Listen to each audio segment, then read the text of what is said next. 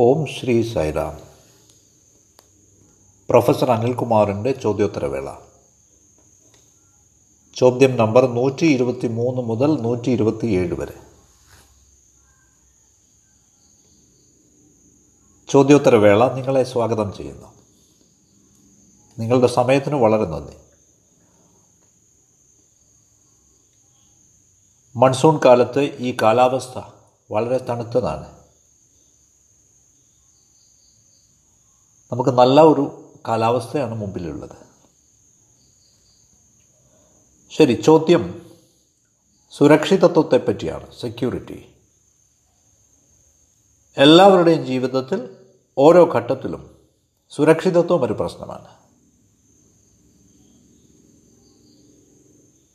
ഓരോ കാരണത്താലും നാം സുരക്ഷിതരല്ല എന്ന് നമുക്ക് തോന്നുന്നു. ഓരോരോ കാരണത്താലും നാം സുരക്ഷയ്ക്കായി ആഗ്രഹിക്കുന്നു. കുട്ടികൾ എന്ന നിലയിൽ രക്ഷിതാക്കൾ നമുക്ക് സുരക്ഷ തരുന്നു. മുതിരുമ്പോൾ നമ്മുടെ കുടുംബ ബന്ധങ്ങളിൽ നാം ജീവിക്കുന്നതിന് ഒരു ജോലിയൊക്കെ കിട്ടി സ്വസ്ഥമായി ഇരിക്കുന്നതിന് നമുക്ക് സുരക്ഷിതത്വം ആവശ്യമാണ്.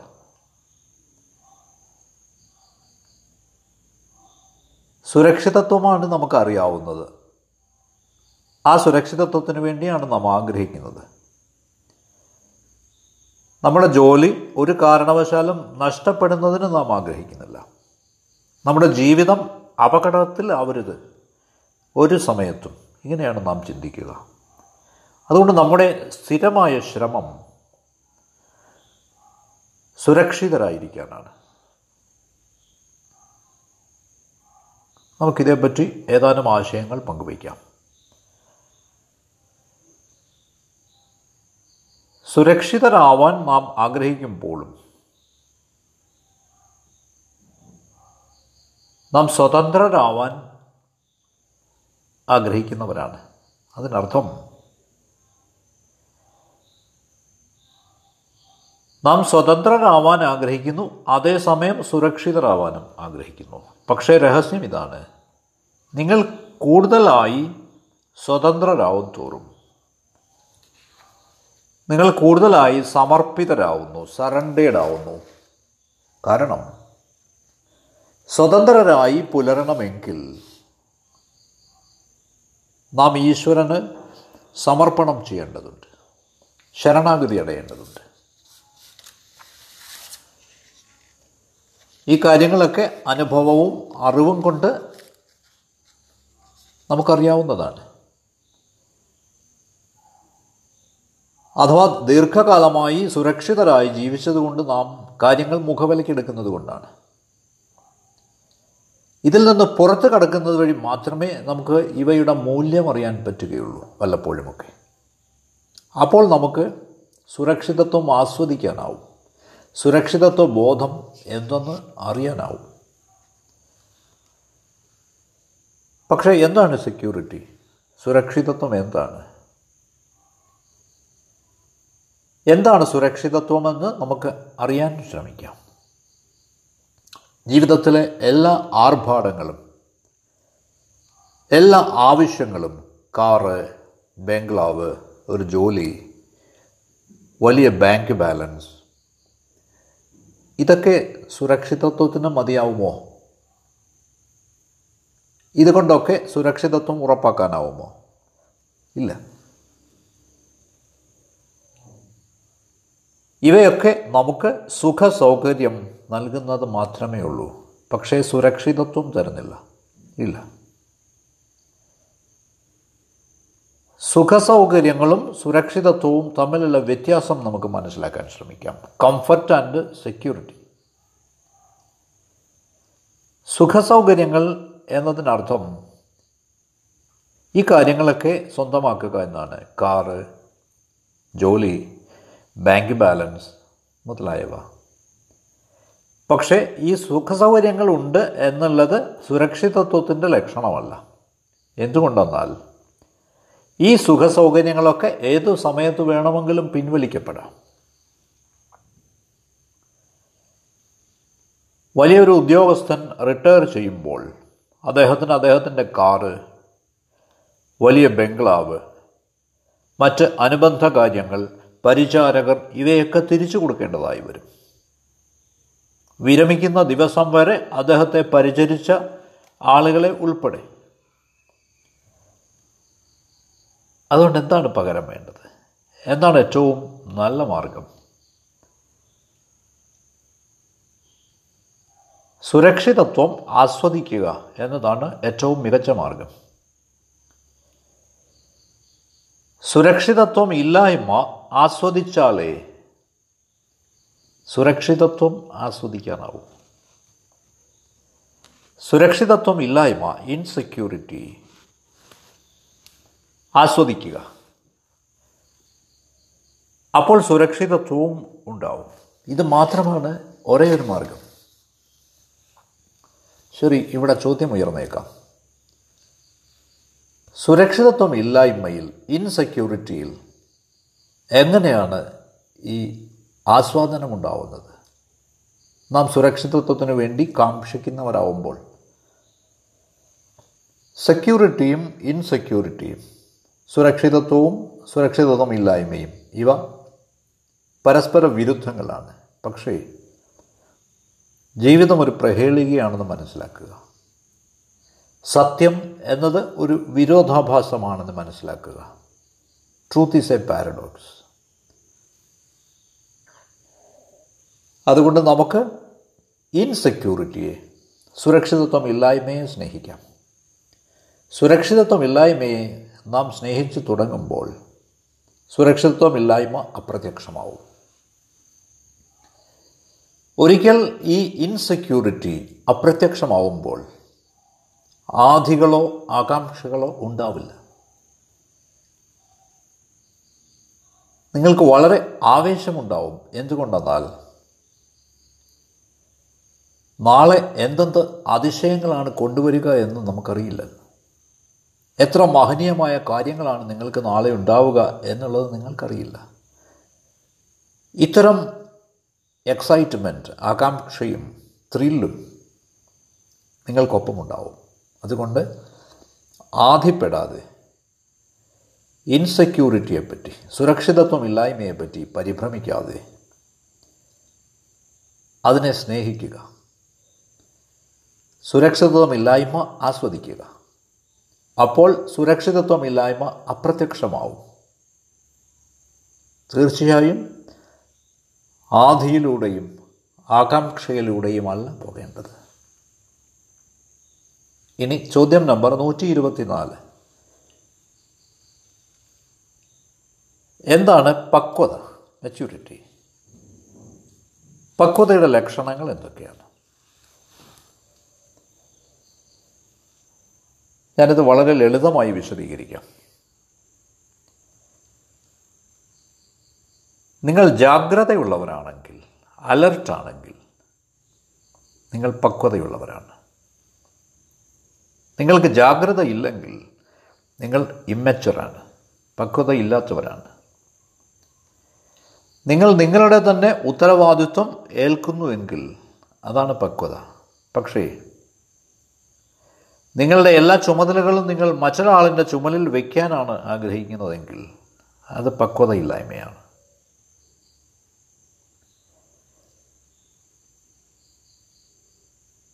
ജീവിതത്തെ അവനവന്റെ തന്നെ കൈകളിലേക്ക് എടുക്കുന്നത് മെച്യൂരിറ്റിയാണ് പക്വതയാണ്. പൂർണമായും പക്വമായ ജീവിതം എന്ന് പറയുന്നത് അതാണ്. പക്വത എന്നതിനർത്ഥം നമ്മുടെ പ്രജ്ഞയുടെ കോൺഷ്യസ്നെസ്സിന്റെ ചെറിയ തോതിലുള്ള ഉണർച്ചയാണ്. അതാണ് പക്വത മെച്യൂരിറ്റി സുപ്തമായുള്ള ജീവിതം. അത് ഡോർമന്റായി ജീവിക്കുക ദീർഘകാലമായി. അത് ഇമ്മെച്യൂരിറ്റിയാണ് പക്വതയില്ലായ്മയാണ്. ഇതാണ് പക്വതയും പക്വതയില്ലായ്മയും തമ്മിലുള്ള വ്യത്യാസം. പക്വതയില്ലായ്മ എല്ലാ ബാഹ്യമായ കാര്യങ്ങളിലും സന്തോഷം കണ്ടെത്തും. ലൗകിക ജീവിതം ഈ ഭൗതിക ലോകം. പക്ഷേ പക്വത സ്പിരിച്വൽ ഫീൽഡിൽ ആധ്യാത്മിക മണ്ഡലത്തിൽ ആനന്ദം കണ്ടെത്തുന്നതിനാവും ശ്രമിക്കുക. ഇമ്മെച്യൂരിറ്റി പക്വതയില്ലായ്മ എന്നത് എല്ലായ്പ്പോഴും ബാഹ്യമായി നീങ്ങും. പക്ഷേ പക്വത എന്നത് ആന്തരമായി പോകുന്നതാണ്. അകത്തേക്ക് തിരിയുന്നതാണ്. പക്വതയില്ലായ്മ എപ്പോഴും ഭിന്നതയെ സ്നേഹിക്കുന്നു വൈരുദ്ധ്യത്തെ സ്നേഹിക്കുന്നു ബഹുസ്വരതയെ സ്നേഹിക്കുന്നു ബഹുലതയെ മൾട്ടിപ്ലിസിറ്റിയെ സ്നേഹിക്കുന്നു. പക്ഷേ പക്വത എന്നത് ഏകത്വം വണ്ണസ് അനുഭവിക്കലാണ്. ഐക്യം അനുഭവിക്കലാണ്. ഇതാണ് പക്വത എന്നത്. താങ്കൾക്ക് വളരെ നന്ദി. ഇനി ചോദ്യം നമ്പർ നൂറ്റി ഇരുപത്തി അഞ്ച് ഇനി ഞാൻ അടുത്ത ചോദ്യം എടുക്കുകയാണ്. ചിലപ്പോഴൊക്കെ നാം നിരാശരാവുന്നത് എന്തുകൊണ്ടാണ്? എന്തുകൊണ്ടാണ് നാം നിരാശരാവുന്നത്? എന്തുകൊണ്ടാണ് നാം വിഷണ്ണരാവുന്നത്? ഡിപ്രസ്ഡ്. ചിലർ എന്തുകൊണ്ടാണ് ആത്മഹത്യയിലേക്ക് വരെ പോകുന്നത്? എന്തുകൊണ്ട്? ഇതാണ് തന്നിരിക്കുന്ന ചോദ്യം. എന്റെ സ്വന്തം വീക്ഷണങ്ങൾ ഞാൻ അവതരിപ്പിക്കാം.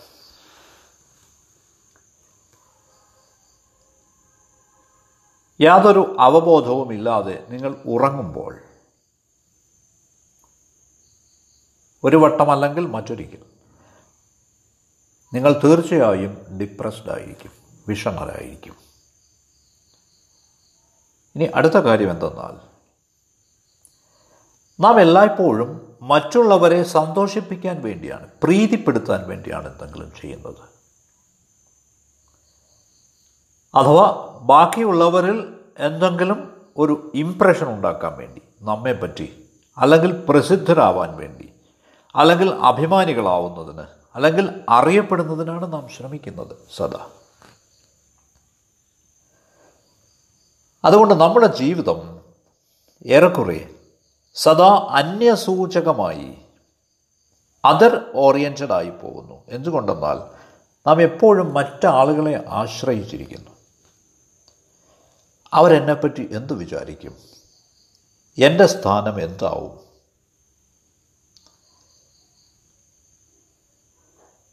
നിങ്ങൾ എല്ലായ്പ്പോഴും മറ്റുള്ളവർക്ക് വേണ്ടിയാണ് എന്തെങ്കിലും ചെയ്യുന്നത്. ഇത് തികച്ചും ആത്മഹത്യാപരമായ ഭാവമാണ്. അതെ.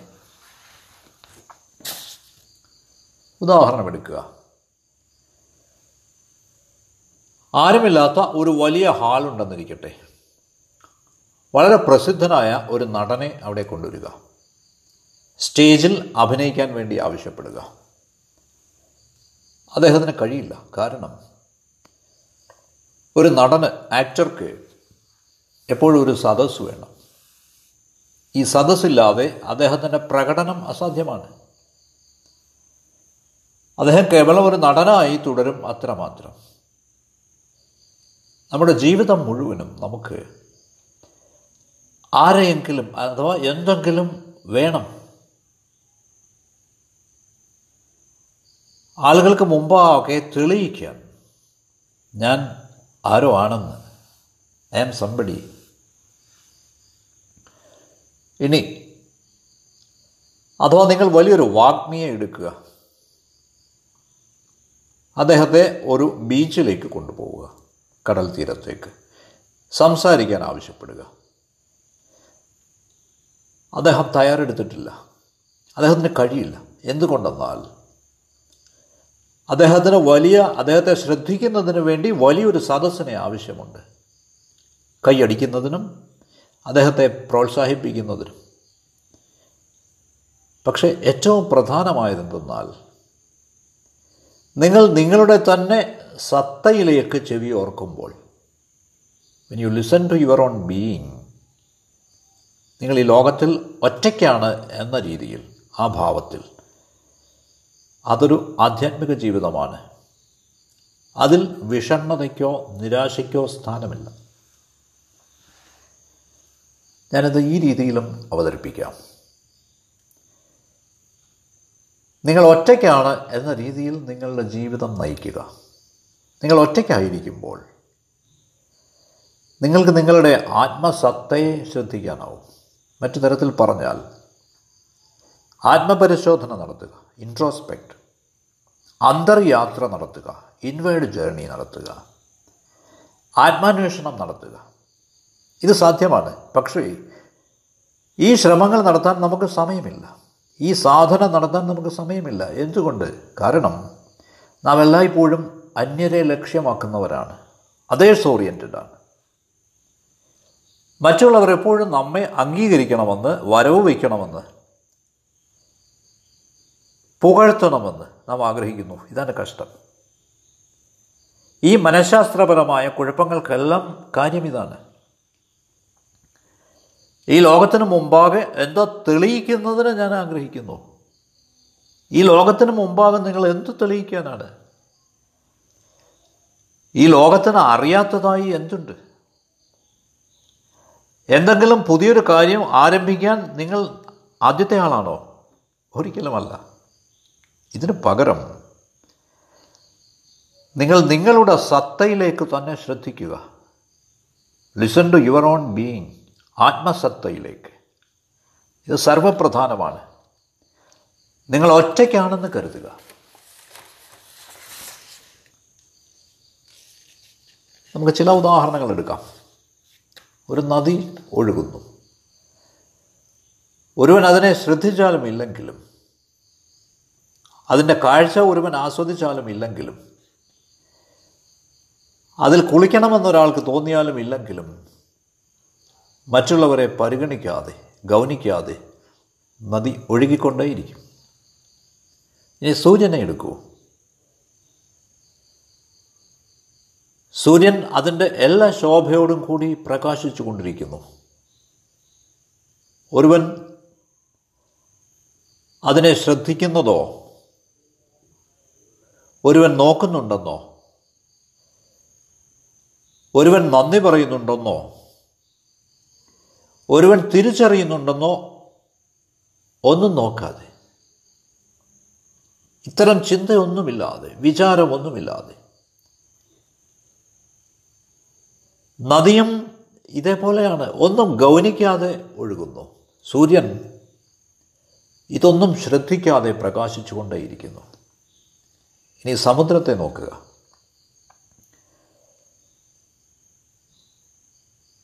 മഴയ്ക്കെല്ലാം കാരണമായ ഈ സമുദ്രം. നദികളുടെ പിറവിക്ക് കാരണമായ ഈ സമുദ്രം. അതേപടി നിലകൊള്ളുന്നു. എല്ലാ അന്തസ്സോടും കൂടി. സൺബാത്തിന് വേണ്ടി ഒരുവൻ ബീച്ചിലേക്ക് പോകുന്നുണ്ടോ ഇല്ലയോ എന്നൊന്നും ഗൗനിക്കാതെ. സമുദ്രത്തിന് ഇതൊന്നും പ്രശ്നമല്ല. ഇനി പൂക്കളെ നോക്കൂ. ഒരു പൂവ് അതിന്റെ എല്ലാ സൗന്ദര്യത്തോടെയും വിടരുന്നു. സുന്ദരമായ പുഷ്പം അതെ. നിങ്ങൾ അതിനെ ശ്രദ്ധിക്കുന്നോ ഇല്ലയോ എന്നൊന്നും അതിന് പ്രശ്നമല്ല. പുലർവേളകളിൽ പക്ഷികൾ ചിലയ്ക്കുന്നു. നിങ്ങളത് ശ്രദ്ധിക്കുന്നുണ്ടോ? നിങ്ങൾ ആ സംഗീതം ശ്രവിക്കുന്നുണ്ടോ ഇല്ലയോ എന്നൊന്നും നോക്കാതെ. അതുകൊണ്ട് നിങ്ങൾ ഒറ്റയ്ക്ക് ചെയ്യുന്നതാണ് കൂടുതൽ പ്രധാനം. അത് തികച്ചും ശരിയായിരിക്കും. ഒരിക്കലും മറ്റുള്ളവരെ ആശ്രയിക്കാതിരിക്കുക. മറ്റുള്ളവരെ ആശ്രയിക്കുന്നവർക്കൊക്കെ അപ്രീസിയേഷൻ സർട്ടിഫിക്കറ്റ് വേണം. വേണ്ട. നിങ്ങൾ മറ്റുള്ളവരെ ആകർഷിക്കുന്നതിന് വേണ്ടിയാണ് കാര്യങ്ങൾ ചെയ്യുന്നതെന്ന് വിചാരിക്കാതിരിക്കുക. നിങ്ങൾ നിങ്ങളുടേതായ കാര്യം ചെയ്യുകയാണെന്ന് വിചാരിക്കുക. അഥവാ നിങ്ങളിൽ നിന്നും പ്രതീക്ഷിക്കുന്ന ഒരു കാര്യം കേവലം ചെയ്യുന്നു എന്ന് മാത്രം വിചാരിക്കുക. അതുകൊണ്ട് ഇത്തരം ആത്മഹത്യാ പ്രവണത നിരാശ വിഷാദം ഇവയൊക്കെ വരുന്നത് നിങ്ങൾ എല്ലായ്പ്പോഴും മറ്റുള്ളവരെ പറ്റി ചിന്തിച്ചുകൊണ്ടിരിക്കുന്നത് കൊണ്ടാണ്. അവർ നിങ്ങളെപ്പറ്റി എന്തു വിചാരിക്കും? ജീവിതത്തിന്റെ മാനദണ്ഡങ്ങൾ അനുസരിച്ച് നിങ്ങളുടെ ജീവിതം എങ്ങനെ രൂപീകരിക്കും? മറ്റുള്ളവരുടെ പ്രതീക്ഷയ്ക്കൊത്ത് എങ്ങനെ ജീവിക്കും എന്നൊക്കെ നിരന്തരം വിചാരം ചെയ്തിട്ടാണ്. ദയവായി ഈ പറഞ്ഞ കാര്യങ്ങൾ ചിന്തിക്കുക. നിങ്ങളുടെ തന്നെ ആത്മസത്തയ്ക്കായി ജീവിക്കുക. നിങ്ങളുടെ തന്നെ മാപ്പ് പ്രകാരം നിങ്ങളുടെ തന്നെ പ്ലാൻ പ്രകാരം ജീവിക്കുക. താങ്കൾക്ക് വളരെ നന്ദി. ഇനി ചോദ്യം നമ്പർ നൂറ്റി ഇരുപത്തിയാറ് ഇനി എനിക്ക് വളരെ ചെറിയൊരു ചോദ്യം കിട്ടിയിട്ടുണ്ട്. എന്താണ് ഒരു ഫീലിങ്ങും തോട്ടും തമ്മിലുള്ള വ്യത്യാസം? ഒരു ഭാവവും ഒരു വിചാരവും തമ്മിലുള്ള വ്യത്യാസം. എന്താണ് ഒരു ഭാവം ഫീലിംഗ് എന്താണ് ഒരു വിചാരം തോട്ട് ഈ ചോദ്യം വളരെ ചെറുതാണ്. നമുക്കെല്ലാം ഇത് അറിയുകയും ചെയ്യാം. ഒരു ഭാവം ഫീലിംഗ് എന്നത് സമഗ്രമായ ഒരു കാര്യമാണ്. എന്നാൽ ഒരു ചിന്ത വിചാരം എന്നത് ശിരസിന്റെ കാര്യമാണ്. ഹെഡ് തിങ് ആണ്. വിചാരങ്ങൾ ആദ്യം ഉദിക്കുന്നത് നിങ്ങളുടെ ശിരസിലാണ്. ഒന്നിന് പുറകെ മറ്റൊന്നായി. ഒരു ചിന്തയും ഒരു വിചാരവും പൂർണമല്ല. എന്ന് തന്നെയല്ല. ഈ വിചാരം ശിരസിൽ മാത്രം ഒതുങ്ങുന്നതാണ്.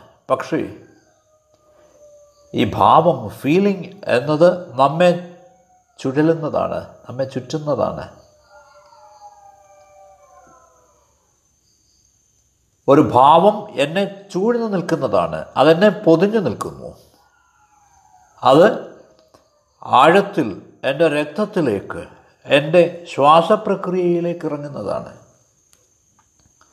ഞാൻ ആ മുഴുവൻ ഭാവവും ഉൾക്കൊണ്ടാണ് ശ്വസിക്കുന്നത്. ആ ഭാവം പേറിയാണ് എന്റെ രക്തം ഒഴുകുന്നത്. അതുകൊണ്ട് ഈ ഭാവം ഫീലിംഗ് എന്നത് നിങ്ങളുടെ ജീവിതത്തിന്റെ ആഴങ്ങളിലേക്ക് പോകുന്നതാണ്.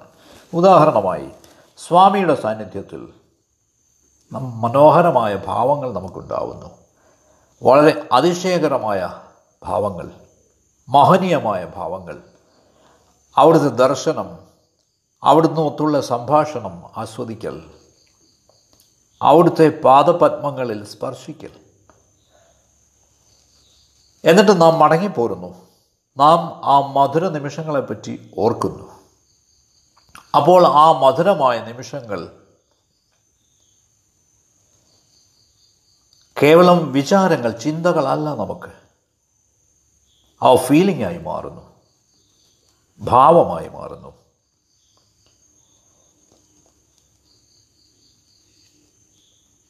നാം ഓർക്കുന്ന ഒരു വിചാരം ചിന്ത അല്ലെങ്കിൽ കൃത്യമായി പറഞ്ഞാൽ ഒരു ഫീലിംഗ്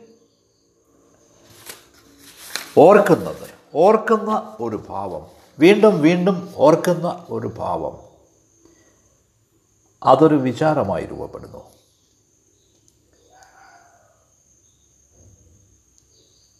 ഒരു ഫീലിംഗ് ഓർമ്മ കൊണ്ട് തോട്ടായി മാറുന്നു. അതുകൊണ്ട് ഞാൻ പറഞ്ഞതുപോലെ ഒരു വിചാരം എന്നത് ശിരസുമായി ബന്ധപ്പെട്ടതാണ്. ശിരസിൽ നിന്ന് ഉത്ഭവിക്കുന്നതാണ്. എന്നാൽ ഭാവം എന്നത് സമഗ്രമാണ്. ടോട്ടലാണ്. ഭാവം ഞാൻ പറഞ്ഞതുപോലെ നിങ്ങളുടെ മുഴുവൻ ബോഡി സിസ്റ്റത്തെയും ബാധിക്കുന്നു. ഇതിൽ സംശയമൊന്നുമില്ല. ഇനി ഒരു ചിന്ത വിചാരം എന്നത് ഭൂതകാലത്തെപ്പറ്റിയോ ഭാവിയെപ്പറ്റിയോ ആവാം. അത്രയേ ഉള്ളൂ. ഞാനൊരു പക്ഷേ ഭാവിയെപ്പറ്റിയാവാം ചിന്തിക്കുന്നത്. അല്ലെങ്കിൽ ഞാൻ കഴിഞ്ഞ കാലത്തെപ്പറ്റിയാവാം ചിന്തിക്കുന്നത്. ഇതാണ് ചിന്താ പ്രക്രിയ തോട്ട് പ്രോസസ്സ് ചിന്തയുടെ ഗതികം ഇതാണ് ഡൈനമിക്സ് ഇതാണ്. ഒന്നുകിൽ കഴിഞ്ഞത് അല്ലെങ്കിൽ വരാനിരിക്കുന്നത്. പക്ഷേ ഭാവം എന്നത് ഫീലിംഗ് എന്നത് എല്ലായ്പ്പോഴും വർത്തമാനകാലത്തിലാണ് ഇന്നിലാണ് ഇൻ ദ പ്രസന്റ്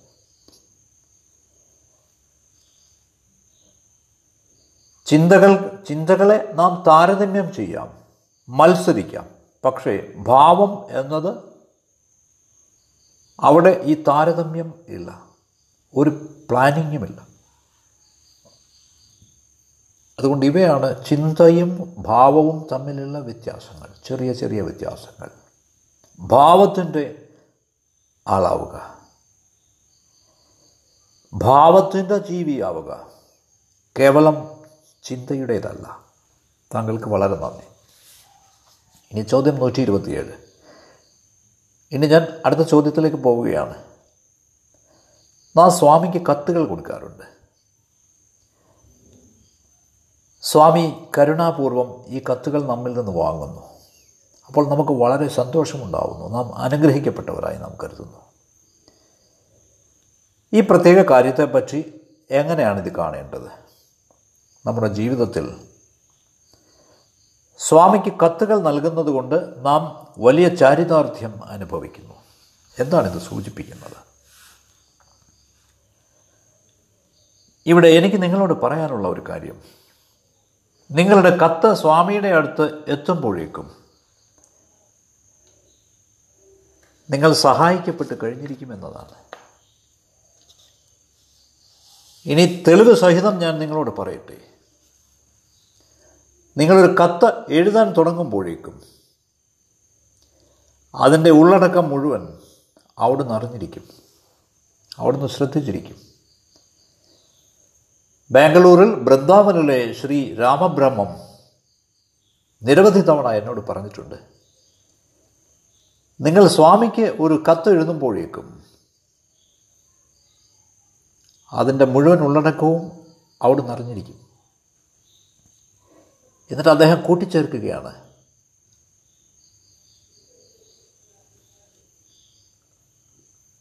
മഷി കൊണ്ട് എഴുതുന്ന ഒരു ചിന്ത ഉത്ഭവിക്കുമ്പോഴേക്കും അവിടുന്ന് അതറിയുന്നു അതുകൊണ്ട് നമുക്കിതേപ്പറ്റി ചിന്തിക്കാം. നിങ്ങളുടെ തന്നെ തൃപ്തിക്ക് വേണ്ടി അത്രയേ ഉള്ളൂ. സ്വാമിക്ക് കത്തിന്റെ ആവശ്യമേ ഇല്ല. ഇല്ല. എന്തുകൊണ്ടെന്നാൽ അവ എഴുതിക്കൊണ്ടിരിക്കുമ്പോൾ തന്നെ അവിടുന്ന് അതറിയുന്നു. കത്ത് തുറക്കാതെ തന്നെ എന്താണ് എഴുതിയിരിക്കുന്നതെന്ന് അവിടുന്ന് നിങ്ങളോട് പറയും. ഈസ്റ്റ് ഗോദാവരിയിൽ രാജമുദ്രയിൽ ഉള്ള വലിയൊരു മനുഷ്യനുണ്ടായിരുന്നു. വലിയ മനുഷ്യസ്നേഹിയായ ഭഗവാന്റെ വലിയ ഭക്തനായ ഒരാൾ. അദ്ദേഹം ഒരിക്കൽ ഒരു കത്തെഴുതി അദ്ദേഹത്തിന്റെ പോക്കറ്റിൽ വെച്ചു. അദ്ദേഹത്തിന് ഇന്റർവ്യൂ അനുവദിക്കപ്പെട്ടു. സ്വാമി അദ്ദേഹത്തോട് സംസാരിക്കുകയായിരുന്നു. അദ്ദേഹത്തിന്റെ പേര് തണ്ണീര് ബുല്ലയ്യ എന്നായിരുന്നു. ഈ പ്രക്രിയക്കിടയിൽ തന്റെ ഷർട്ടിന്റെ പോക്കറ്റിൽ ഇരുന്ന കത്ത് ആ മനുഷ്യൻ എടുത്ത് ഭഗവാന് കൊടുക്കുന്നതിന് മറന്നുപോയി. ഇന്റർവ്യൂ ഏതാണ്ട് തീരാറായി. സ്വാമി അദ്ദേഹത്തോട് ചോദിച്ചു ബുള്ളയ്യ നീ എന്താണ് കത്ത് എനിക്ക് തരാത്തത്? അതിപ്പോഴും നിന്റെ പോക്കറ്റിലിരിക്കുകയാണ് അപ്പോൾ അദ്ദേഹം പറഞ്ഞു സോറി സ്വാമി. അദ്ദേഹം അത് പുറത്തെടുക്കാൻ തുടങ്ങുകയായിരുന്നു. അപ്പോൾ സ്വാമി പറഞ്ഞു നീ ഒത്തിരി ചോദ്യങ്ങൾ എഴുതി പക്ഷേ നീ നിന്റെ ശാരീരിക പ്രശ്നം മാത്രം എഴുതിയില്ല. നിന്റെ മുട്ടുവേദനയെപ്പറ്റി എഴുതിയില്ല. നിനക്ക് ജോയിന്റ് പെയിനാണ് മുട്ടുവേദനയാണ് പക്ഷേ നീ അതേപ്പറ്റി മാത്രം എഴുതിയില്ല. ഇല്ല. എനിക്കറിയാം. അതുകൊണ്ട് ഈ മാന്യ വ്യക്തി തന്റെ പോക്കറ്റിൽ നിന്നും കത്തെടുക്കുന്നതിന് മുമ്പേ അത് വായിക്കുന്നതിന് മുമ്പേ അതിലെഴുതിയിരുന്ന ചോദ്യങ്ങൾക്കെല്ലാം ഉത്തരം സ്വാമി നൽകാൻ തുടങ്ങി. ഒരു കത്ത് പരമമായതല്ല എന്നുള്ളതിന്റെ മതിയായ തെളിവാണിത്. അല്ല തുറന്നു പറഞ്ഞാൽ നിങ്ങളെല്ലാവരും എന്നോട് യോജിക്കും. നാം ഒരു ചോദ്യം ചോദിക്കാൻ തുടങ്ങുന്നതിന് മുമ്പ് തന്നെ അതിന്റെ ഉത്തരം കിട്ടിയിരിക്കും. പ്രശാന്തി നിലയത്തിൽ നിന്നും മടങ്ങുന്ന നിരവധി ആളുകൾ പറയുന്നുണ്ട്. സ്വാമിയുടെ പ്രഭാഷണം കേട്ട് കഴിഞ്ഞപ്പോൾ നോക്കൂ എന്റെ എല്ലാ സംശയങ്ങളും ദൂരീകരിക്കപ്പെട്ടിരിക്കുന്നു. എന്റെ എല്ലാ ചോദ്യങ്ങൾക്കും ഉത്തരം ലഭിച്ചിരിക്കുന്നു. നിങ്ങൾ ആരും ഭഗവാനോട് വ്യക്തിപരമായി ഒന്നും ചോദിച്ചിട്ടില്ല. വ്യക്തിപരമായി അവിടുന്ന് നിങ്ങൾക്ക് ഉത്തരം നൽകിയിട്ടുമില്ല. ഇല്ല പക്ഷേ നിരവധി ആളുകൾ പറയുന്നത് അവരുടെ ചോദ്യങ്ങൾക്കെല്ലാം ഉത്തരം ലഭിച്ചു എന്നാണ്. ഇതാണ് അവിടുത്തെ ദിവ്യത. ഇനി വാസ്തവം പറയുകയാണെങ്കിൽ തൊണ്ണൂറ് ശതമാനം കത്തുകളും ക്ഷണികങ്ങളാണ്. വളരെ ബാലിഷ്യങ്ങളാണ് ലളിതമാണ്. നാം അത് എഴുതുമ്പോഴേക്കും അതിൽ പരാമർശിക്കപ്പെട്ടിരിക്കുന്ന മിക്കവാറും കാര്യങ്ങളൊക്കെ അപ്രസക്തമാണെന്ന് നാം കണ്ടെത്തും. ആവശ്യമുള്ളവയല്ലെന്ന് നമുക്ക് നാം അറിയാനിടയാവും ആളുകൾ കടലാസിൽ എഴുതുന്നത് അവരുടെ പ്രശ്നങ്ങളിൽ തൊണ്ണൂറ് ശതമാനവും. അവയെപ്പറ്റി പരിഭ്രമിക്കേണ്ടാത്തവയാണ് ആധിപ്പെടേണ്ടാത്തവയാണ്. എന്തുകൊണ്ടെന്നാൽ കാലം കടന്നു പോകുന്നതോടുകൂടി ഈ പ്രശ്നങ്ങളൊക്കെ പരിഹരിക്കപ്പെടും. അവ പതിവ് സന്ദർശകർ പോലെയാണ് കാഷ്വൽ വിസിറ്റേഴ്സ് സന്ദർശകർ വരും പോവും. നാം എഴുതുന്ന പ്രശ്നങ്ങൾ എന്തായിരുന്നാലും അവ വരികയും പോവുകയും ചെയ്യുന്ന സന്ദർശകരെ പോലെയാണ്. അതുകൊണ്ട് നാം ചെയ്യേണ്ടത് കാണുക നിരീക്ഷിക്കുക കാക്കുക എന്നതാണ്. വെയിറ്റ് ഇതാണ് നാം ചെയ്യേണ്ടത്. നിങ്ങൾ നിങ്ങളുടെ പ്രണയിക്ക് ഒരു കത്തെഴുതുകയാണെന്ന് കരുതുക.